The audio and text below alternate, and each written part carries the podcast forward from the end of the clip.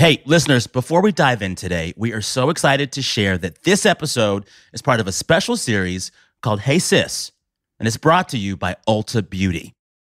Ulta Beauty is celebrating Black owned and founded brands this month and every month. Head to your local Ulta Beauty store or visit Ulta.com to shop your favorite Black owned and founded brands. From skin and body care to hair care and makeup, they've got it all. Let's celebrate beauty creativity, joy, and Black excellence together. Ladies, hello. Hello.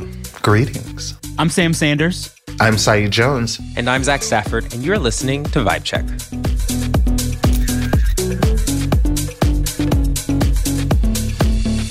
We have a special Vibe Check announcement to make.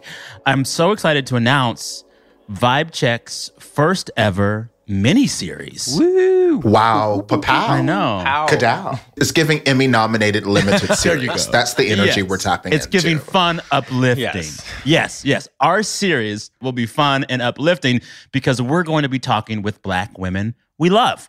We're calling this series Hey Sis, a vibe check series, and we're using it to celebrate both Black History Month and Women's History Month. And so for the next two months, you're going to hear special conversations in this feed where me and Zach and Saeed interview black women we love.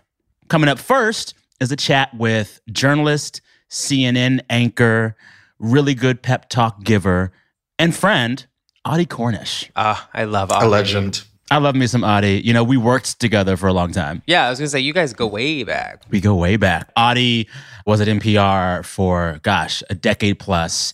And before hosting All Things Considered, she covered national politics for NPR and Congress for NPR. And so when I became a political reporter at NPR, she was such an amazing mentor and friend and showed me the ropes, not just about what it means to cover politics, but about what it means to cover politics as a black person at a place like NPR. Hmm. And always, without fail, if I walked by Audie's office and stopped to say hi, I would leave her office 10 or 15 minutes later with some of the best advice I'd ever received and a pep in my step. She just does this thing where, like, she's not supposed to be, doesn't have to be, but she could life coach you. And I love it. I love it so much. I also just have to say, you know, obviously during the podcast with the two of you, you know, I've renewed my appreciation for people's voices. Audie's voice, look, she sounds rich. butter, baby. yes. Kerrygold. Like it's just Kerrygold butter. so elegant. I like how I Yeah. feel when I'm listening to Audie's voice. Like obviously Yes. she's intelligent. She's you know she's an excellent journalist and interviewer. So I'm not just like caught up in the music, Mm-hmm. but there is music to her voice. Yeah. Yeah. Rich. I love that. Rich. It's going to be a great chat. I want us to just get into it and hear the richness, hear the opulence. You know, Audie can talk about it all. She is at CNN during a moment of media flux. We're going to talk about that. She's covered politics a long time, and I want to pick her brain about how we should all be consuming election 2024 because it's going to be a booger. And she's just a friend who is a mother and a good citizen and a great person who can just talk about what it means to be alive in the world right now. I love mm. that stuff too. So I guess without further ado, let's kick off this very special Vibe Check series, Hey Sis, with the one and only legend, Audie Cornish.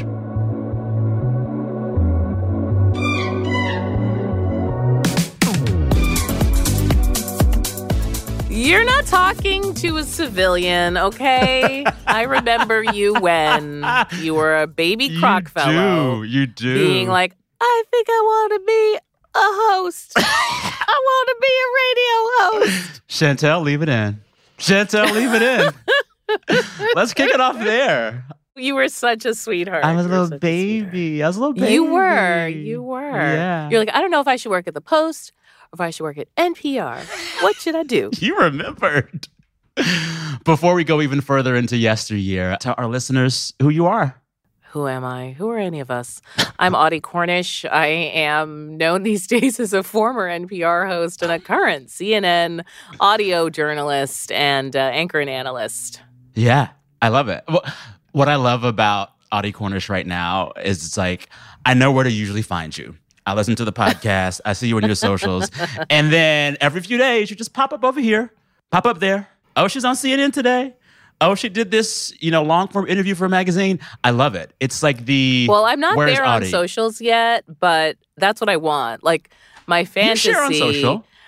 Well, I'm not like TikToking and stuff, but I want to be where people are. And I want to be talking about the things they're talking about. And I don't think there should be such delineations the way there are sometimes with hard news, soft news, etc., because we all get it in something that is sadly called a feed, There you uh, go. which is a lot of things all at once. yeah. And you want journalists who can do that, Yeah. right? Like you're good at being like, these are my influences. This is what I'm watching now. This is what I'm reading now. This is what I'm thinking. And this is how I think about the news, which is, I think, a much more human and holistic way to think about it. Yeah. When you talk about that human and holistic way of being a journalist, speaking from experience, it's very different from what we were taught. You know, there were lanes. You were radio track, you were TV track, you were podcast track. You were objective and not subjective, and this was your beat. And so much of the media landscape we exist in now, it seems as if all those lines are gone. Many other things are gone too. Yeah. How hard has it been for you to adjust to that like new reality? Fewer lines, fewer boundaries, more possibility, but more shit to be in. yeah. I mean, for me, it's more like be careful what you wish for. Like, I caught the car. I was like, I want to do more. what if I did this and that? Why would you let me be great? And then Yeah. I'm now I'm doing it at a place where one of the reporters, it was Dana Bash, I think, she was like, Congratulations, welcome to CNN. Welcome to the fire hose. and she was not lying. like they will have you in as many places Yeah. as you can be Yeah. which you know there's a pro and a con to that like it, it might satisfy one part of your brain it might satisfy your it or your ego but just because you can be someplace doesn't mean you should There you go. and i think one of the things i had to learn about when i finally had freedom was discernment uh oh. Say it. right Freedom without discernment is chaos. It's chaos. It's chaos. But discernment is real. Like when when should i be offering analysis? What kind of analysis can i offer when i do? What's going to be helpful to the viewer the listener? To me i'm constantly thinking about what's the best way i can serve the audience even if mm-hmm. that might mean i'm not the voice that's officially serving them. Do you know what I mean? Maybe I'm just helping in this case. Maybe mm-hmm. I'm off stage. Maybe I'm doing this. Maybe I'm doing that. So I didn't even realize I learned that lesson until we said it. We built it love it. together. We See? sure That's what I love about interviewing. Yes, yes. Well, and like hearing you talk about discernment and how to shape your career around that discernment. There's also a thing that has to happen where you're exercising that discernment around yourself and self preservation. You know, you have been covering current events and a lot of politics for a long time and through an era that seems like it's been a fire hose for all of us for years. I think of the last several years of my life, we went from a really crazy election in 16 to a turbulent presidency with Donald Trump to a pandemic and another turbulent election, an insurrection, and it feels like things haven't stopped. I know. This is going to be a very auntie thing to say. Listen, let's go. I don't want to, I'm not Let's ready go. to be an auntie, but I'm also I ready feel to like be you spoke it.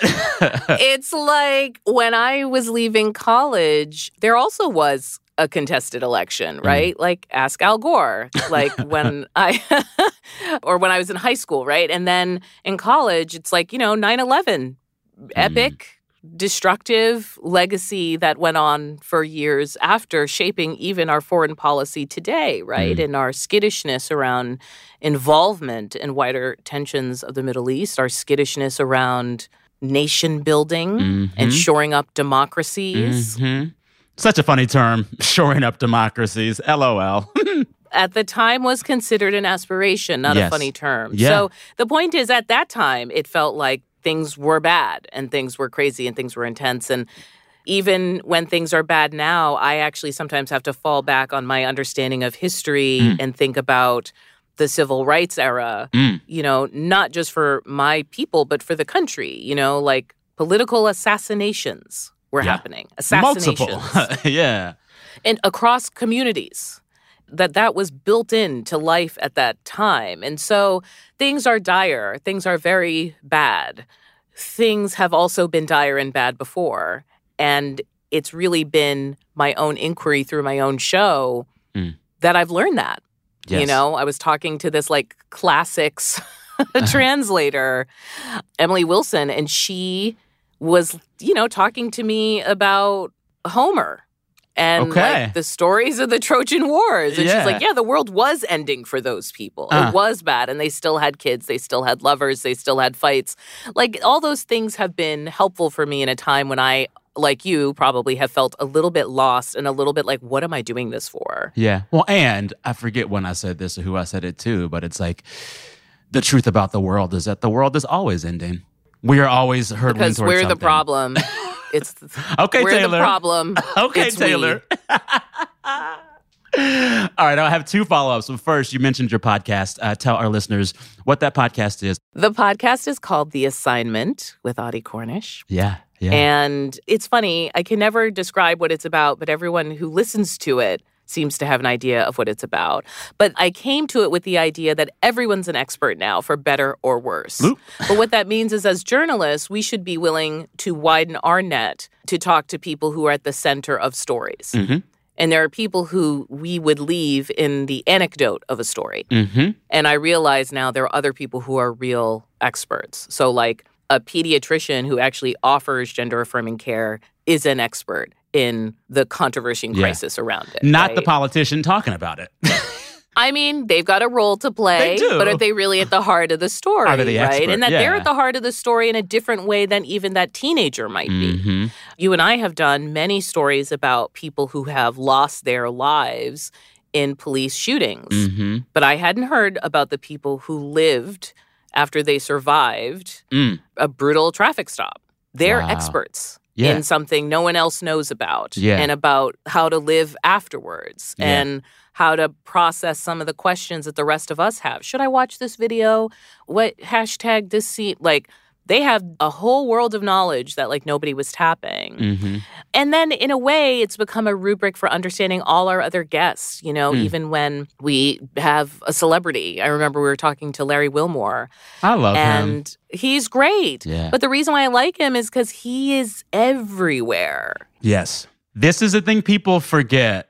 Do they forget? Or do we just not call them? Yeah. Right? Because as reporters, we're like, oh, you don't have a hot project on right now? Well, like, we need to call this person, that person. Yeah. But Quinta Brunson got on stage and said, thank you for my Emmy. Mhm. Larry Wilmore taught me how to write. And this is the thing Larry Wilmore has been behind every black creative you love, whether you know it or not. He put Issa on. mentoring them, He put- not just Yes, helping, exactly. mentoring them. He put Issa on. He put Quinta on. Like so many. and that's not a handshake. Yeah. Like that's, hey, tell me what was it? Okay, so when you talk to the show, all right, what did the produce? Okay, so what did the executives? Like he does that work, Yep. and I think for many people of many different minorities, if you reach a space where you're the only one in the space, it becomes it is quite difficult to understand who can support you as a mentor. And that person doesn't always look like you. Mhm. You know, most of my mentors up until a certain amount of years looked nothing like me. Yeah. But the act of mentoring, it's a real gift. And he can do it. He can do it. But no one's going to talk to him about that just because the way our business works Yeah. is very like, you have a project, let's talk about the project. yes. It can be hard just to sit with someone and have a stem winder, you know? There we go. Speaking of mentors, one of the questions I wrote was about you as a mentor. You know, we're friends, but I also consider you a mentor, and I can remember. really? Yes, I'm I gonna do. cry. Okay, No then Let it, let it happen. You remember? I like. Oh. I would do this thing where every few months I would traipse down from the fourth floor to the third Yes, you floor would. without shoes on, just in my socks, and I'd be like, It "Hey, me crazy. You have a minute?" Oh my. and then I would bring you one little tiny big existential question like what do I do with my career? And I would leave your office 15 minutes later, always 15 minutes because you had stuff to do, but I would feel lighter and I would feel like a question had been answered and I was Would like, I "Oh, answer? Yes, you would. Would I really yes, you Would. answer? Yes, you would. Here's And where you can give a real Yelp review. So what I loved about you was that like your door was always kind of open. it was. It was always It was. literally cracked. And I feel be very like, strongly hey, about that. Why?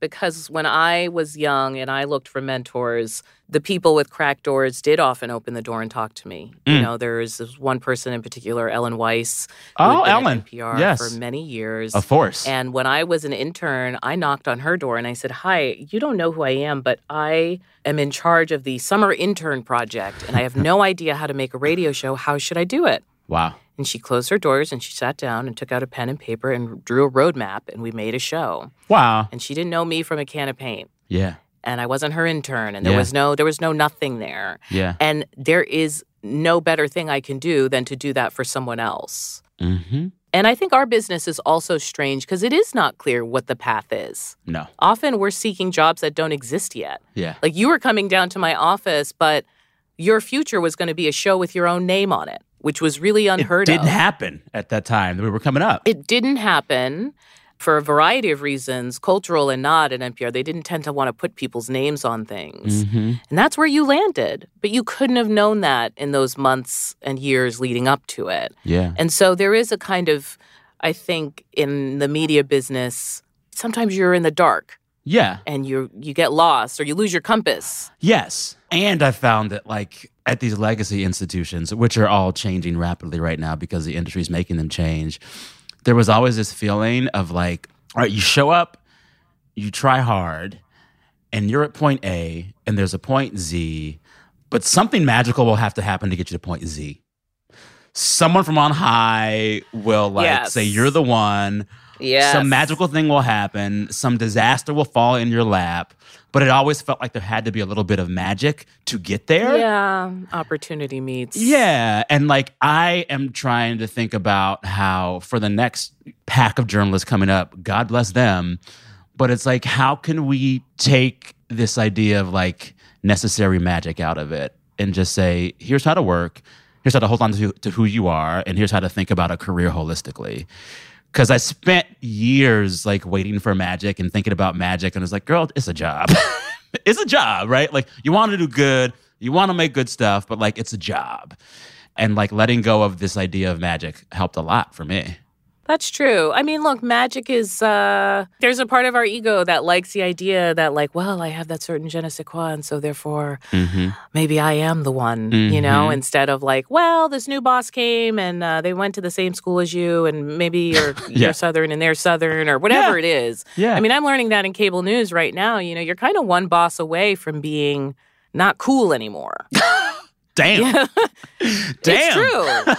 it's true, you know? And I'm a little bit risk averse. And so I was always scared to come into television. Mm. But to your point, I think that there is this generation, again, Mm-hmm. something I'm, I'm learning from talking to people, Yeah. they will have different expectations. And so they're not going to struggle the way you did. Mm. So you and I came up in an era with a certain set of expectations. Yes. And, And as rules. those things were changing, part of our struggle was to change with it.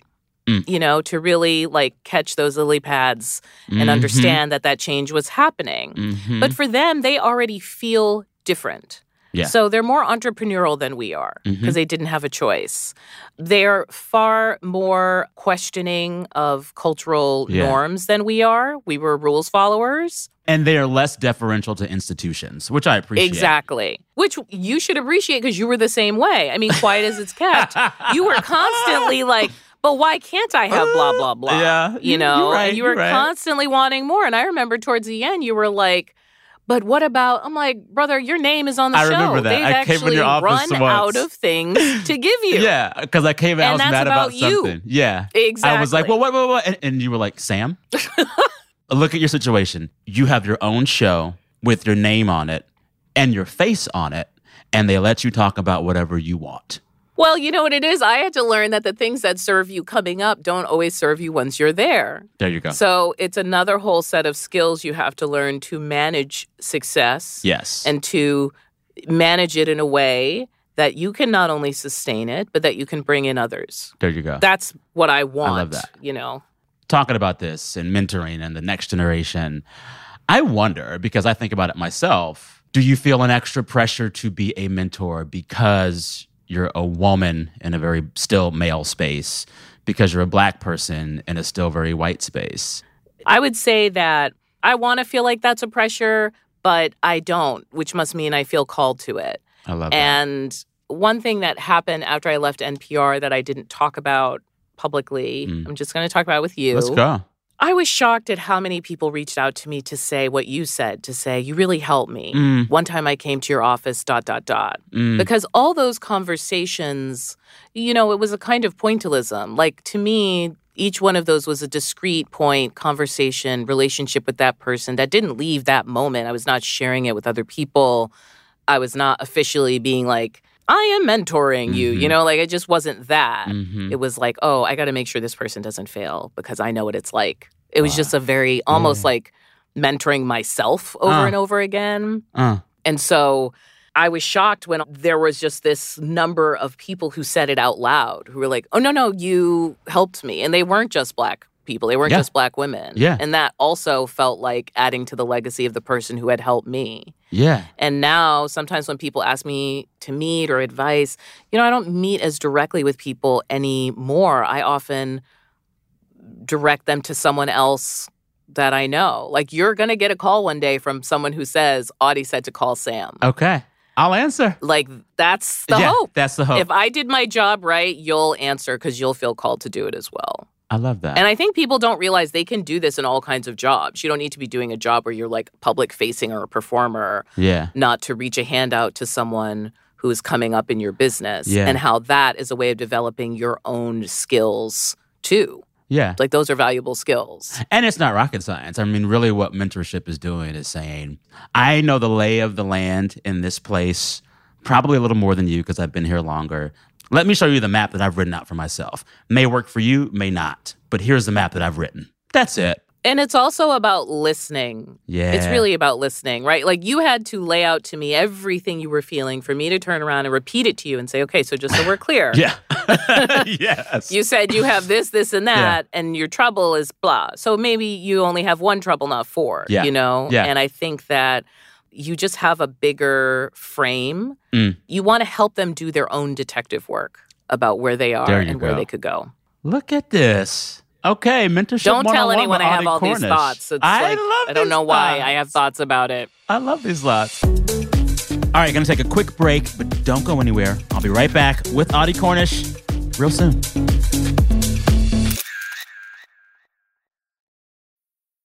Hey, listeners, hope you're enjoying the conversation. Taking a quick break right now to thank Ulta Beauty for presenting this episode of Hey Sis. You know, in an industry where beauty is defined by standards, Ulta Beauty is on a mission to change that by encouraging individuality, authenticity, and highlighting brands that do the same. That's why Ulta Beauty is celebrating Black owned and founded brands this month and every month, like Bevel, which I use. You may have heard of them. They make specialty shaving and skincare products for Black men's skin. They help you fight the razor bump, and that is a struggle that is so real. I love Bevel, and Ulta gives that to me. Head to your local Ulta beauty store or visit ulta.com to shop your favorite Black owned and founded brands.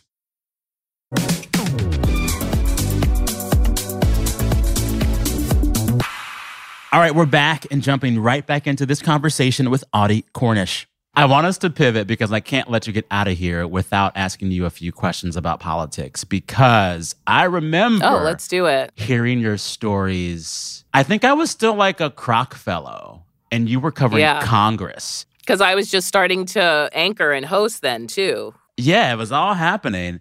I just remember hearing your stories from the Hill and like imagining you with your microphone, just running up and down that Capitol Hill, getting it done. And I was just like, that feels cool. And so, like, you've been covering politics for a long time. Long story short, what is your guiding mission statement for thinking about politics and covering politics in the year of our Beyonce 2024?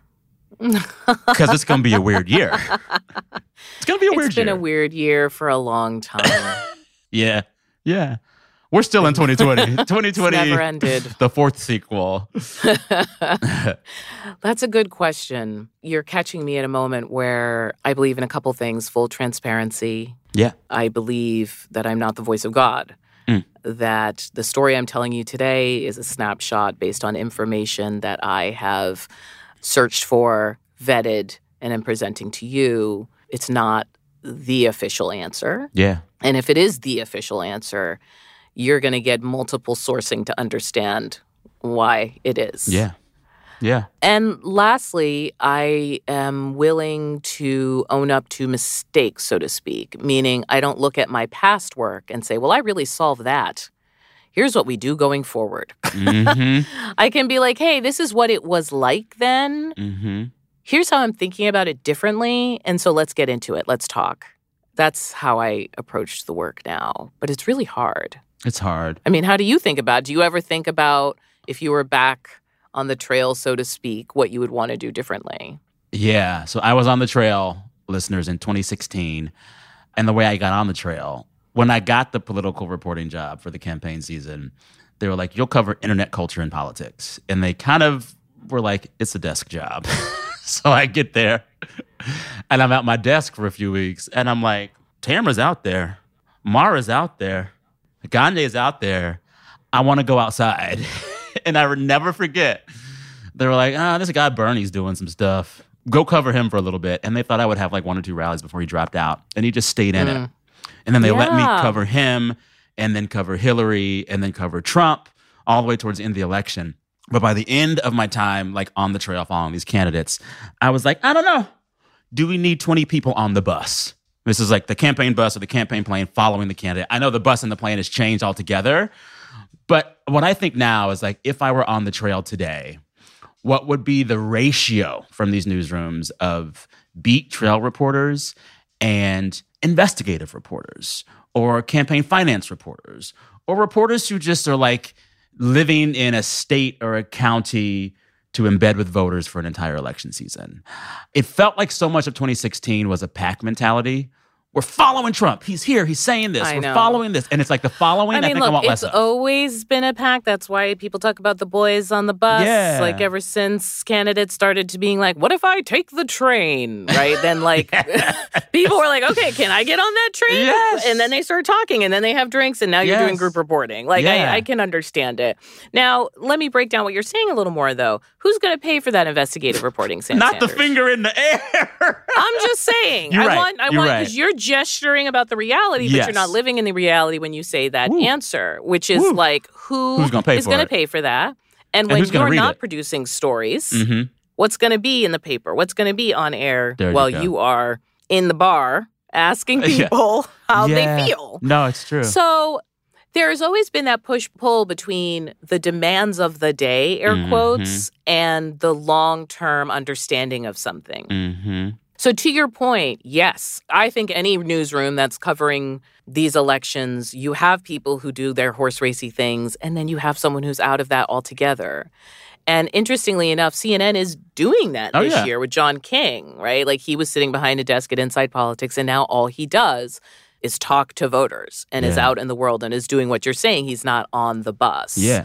And so that's sort of interesting because he has a long experience hmm behind him. So it's not sending out someone green because that's another thing. There you you might have someone on the bus, but if they're 22 with no apartment and their job is to relay quotes that might be different from one day to the next, hmm you're not exactly getting a rich reporting experience out of that. There's a little bit of CYA to that, you know, just Mm-hmm. Yeah. making sure someone's there to be there. Yeah. And in the age of social media, it's a little bit like, why? You know, there's so much Yeah. that you can end up seeing of the candidate themselves, like in things they say publicly. Yeah. Yeah.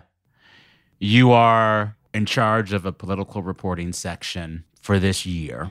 You have unlimited budget. My God. What is the biggest thing you do different from what everyone else is doing covering This, this, is your election? fanfic today. I know. I love a hypothetical. fiction. We love a hypo. fan fiction. Audie Cornish, editor in chief. What is her like stamp on political coverage this year as a decider on how to cover? Huh. You know, we've been thinking on our team a lot about, we were just talking about this today actually with my producer, Dan Bloom. Shout out to Dan. Hey Dan. About certain fault lines. Mm. So the idea of male voters There moving in a direction There you go. away from what female voters are doing, hmm the diploma divide Yeah. that's affecting both parties. Yeah. There are these fault lines. Mm. You see them in the moment over the war hmm that Israel's prosecuting in Gaza. Mhm. Like that lays it bare, the Yes. generational stuff, the like how people think about our place It in the world. It has divided Democrats so severely. It has. And though we don't talk about it very much, Republicans, there's not clarity there on what Yeah. they consider a war worth fighting or being involved in Yeah. or supporting or not. Yeah. There's certain ones that there's a little bit of foot dragging, like, oh, I mean, Ukraine, what are they really going to do with the money? And then other things that they're like, no, no, we, we're definitely in on this one. Mhm. Well, what about this one over here? Well, it's America first. Like, Mm-hmm. I feel like, and maybe again, whenever we start in journalism, I think that affects our lens. Coming from a post 9 11 perspective, I still see us being unclear as to what the U.S. role in the world should be. Yes. Well, and it gets to this larger idea that I have to always tell myself, especially when thinking about politics and voters and how they'll behave. Voters aren't rational because people aren't rational. People pretend to be rational. They're emotional. People are emotional. All of us are. And so we exist in contradiction, whether we say it or not. And if anyone says that they have a, a complete and clear logic to how they do politics and how they do life, it's not true. We're just bundles of conflicting ideas. And like, how can I talk about politics in that way? That's the challenge for me right now. That's a good question. I think I have learned, like you, and I think this is reflected in your experience, not to underestimate voters' intelligence. Mm. And I know that is hard to do in an age where we are not infrequently calling each other stupid for who we support politically. Mm-hmm. And I try not to be a part of that. I like that. I think there are a lot of people listening to this conversation who listen to your show who I should hope so.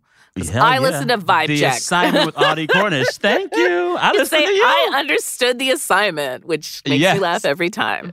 but I think a lot of people are concerned about politics and want to be good citizens this election year, but they're also fatigued. Mm-hmm. You know, keeping your head in the game during all the stuff, it's tiring. What do you think of when you think of speaking to those citizens who are concerned but tired, who are wanting to be engaged but a little bit confused? What is your North Star in guiding you and talking to them? It's funny, my North Star as a voter versus my North Star as a reporter are actually slightly different. Tell me. I rarely talk about mine as a voter, but uh, I'll, Yeah. I'll say this. Okay. I think of it in questions of how do I want to live, not what has someone done for me. And I learned from multiple campaigns in the Barack Obama campaign was an interesting moment because voters they were really like, I did that. We did that, We did it. America. We did it. Fixed it. Remember when he won? Was it when he won Iowa? The kids were like, race doesn't matter. Race doesn't matter. In Woo girl. fairness, he offered them that, right? It was like, I did. have relatives that have also grabbed their purses and I still talk to them. And it was like, you know what?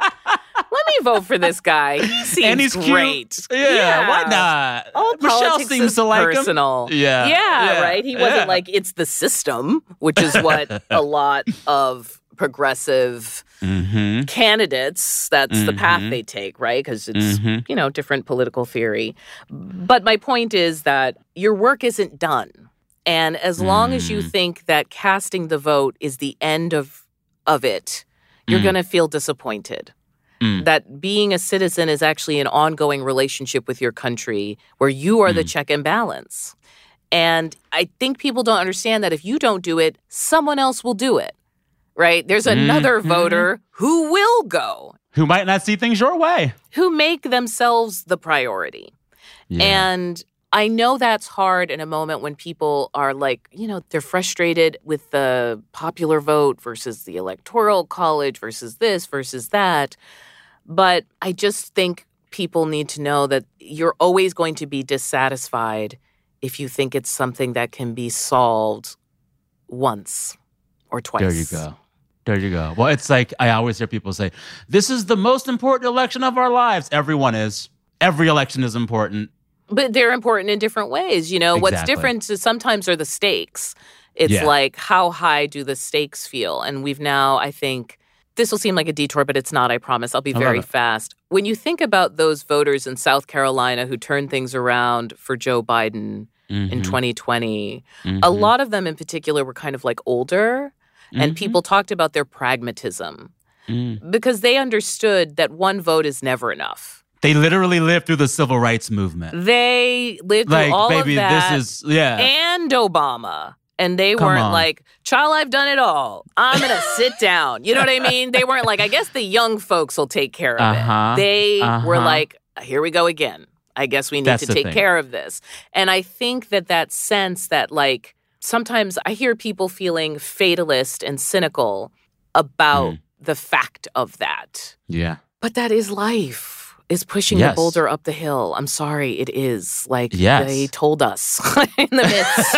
they told you This that that's what it is. That's what it is. All right. So then, how does Audie, the person, not the journalist, not the person we see on TV, you know, in the midst of this work that we say is ongoing, how do you just like take care of you? What is your thing right now? You know, I hate to be a cliche, but it is my kids. I love it. How old are your kids now? My kids, they're both under the age of six. I remember your baby shower at the office years ago. Oh my for the First God. You had a DJ. You remember that? You had a DJ. I had DJ a Bobby. DJ. DJ For the Bobby, we love. I had not just any DJ, yes. Bobby Carter, The king of the tiny desk. Godfather, the godfather of the tiny desk. Yes. Okay, it was a party. talk about it. Well, first of all, it's hard to be cynical Mhm. because they're there. So Yeah. you can't just kind of look at them and being like, it's it's kind of sucks to be kid. you. It's hot out there. You know what I mean? Like that doesn't work. yeah. You want things to be better for them.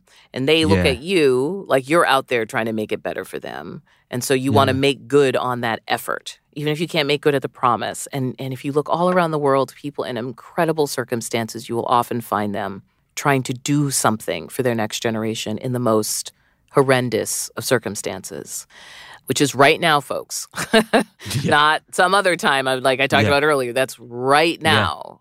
Parents Yeah. and places are doing nothing if at the end of the day holding their child across what feels like a chasm to say help you know Mhm. um and that that helps me you know Mm. like yeah there's lots of other stuff i'm supposed to be doing exercising eating right probably meditating it's never worked for me. Don't at me i know you listen to some podcast that tells you to meditate i can't pull it off. But you walk in the door and it's just like mommy draw with me and i just have a rule. I get down on the floor and i do it immediately. I don't say no to them when it comes Yeah. to mommy be with me. Yeah. because that's what they're going to remember they don't give any ish that i'm on tv period i can't stress that enough and they don't even know me as a person who's ever been on the radio nor Mm. do they really know what a radio is Oh Lord, you woof. they're new to the Yeah. earth. Okay. Okay. If you came into existence during the pandemic, Yeah. you have on demand everything. Everything. Like the rare times I play TV for them and a commercial comes on, they run screaming from the room. They're like, What is this? And I'm like, I've been there, first of all. I see you, I hear you, yeah. and I know that feeling. Yeah. yeah. Write it Yeah. out. It's called a Yeah. commercial. Write it out. Yeah. So their whole world is so different from mine already. You Mm. know, one of my sons was talking about playing in the playground and they were playing presidents.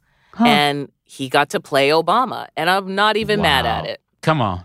I'm just like, you know what? Look at us. and Look, at, us. Paul Rudd voice. I know Look it sounds us. silly. You know, I know it sounds silly. The other one's really into Black Panther. It's Yeah. silly, but I appreciate it. Yeah. And things that feel unimaginable are still possible, good and bad.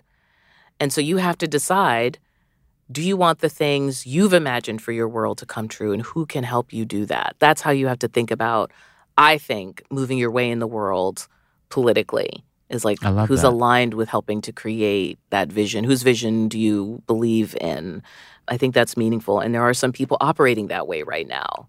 there you go. When in doubt, do it for the kids.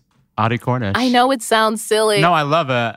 Understand there's a future. Yes. Don't decide there's no future. It's not just this. There's more. That feels fair to me. It does not feel fair to me to say things end with me because God, it just really sucks. That Yeah. doesn't feel good. More and I'm a deeply cynical hills. person. So trust me, if I could, I would believe that, but I can't. I love it. Audie, it feels like I'm back in your office, pushing in that door that's cracked open. With me saying, Sam, your career is going great.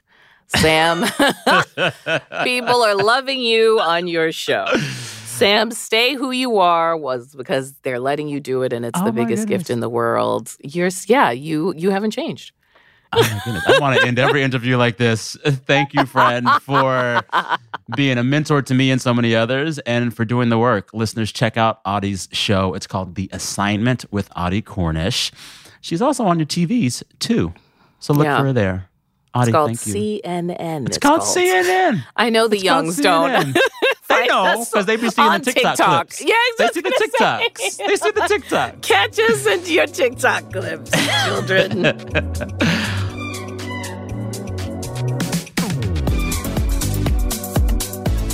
Listeners, thank you so much for checking out this week's episode of Vibe Check.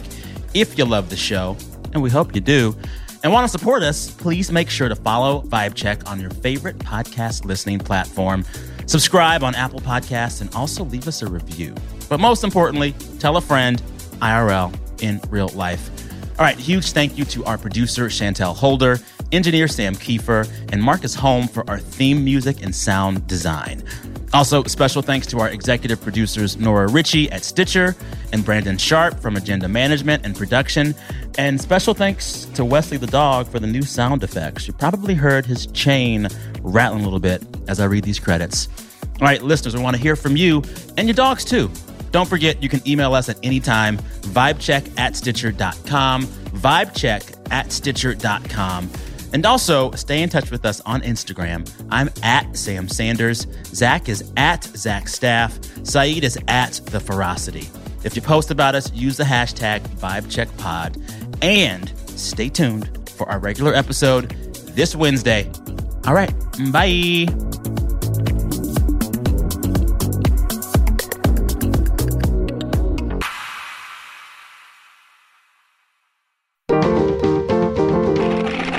Stitcher.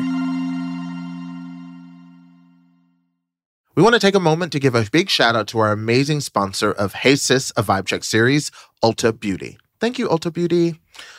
Ulta Beauty is celebrating Black owned and founded brands this month and every month. We are so excited to be partnering with them to bring you inspiring conversations with some of the most brilliant people we know, and they just happen to be brilliant Black women.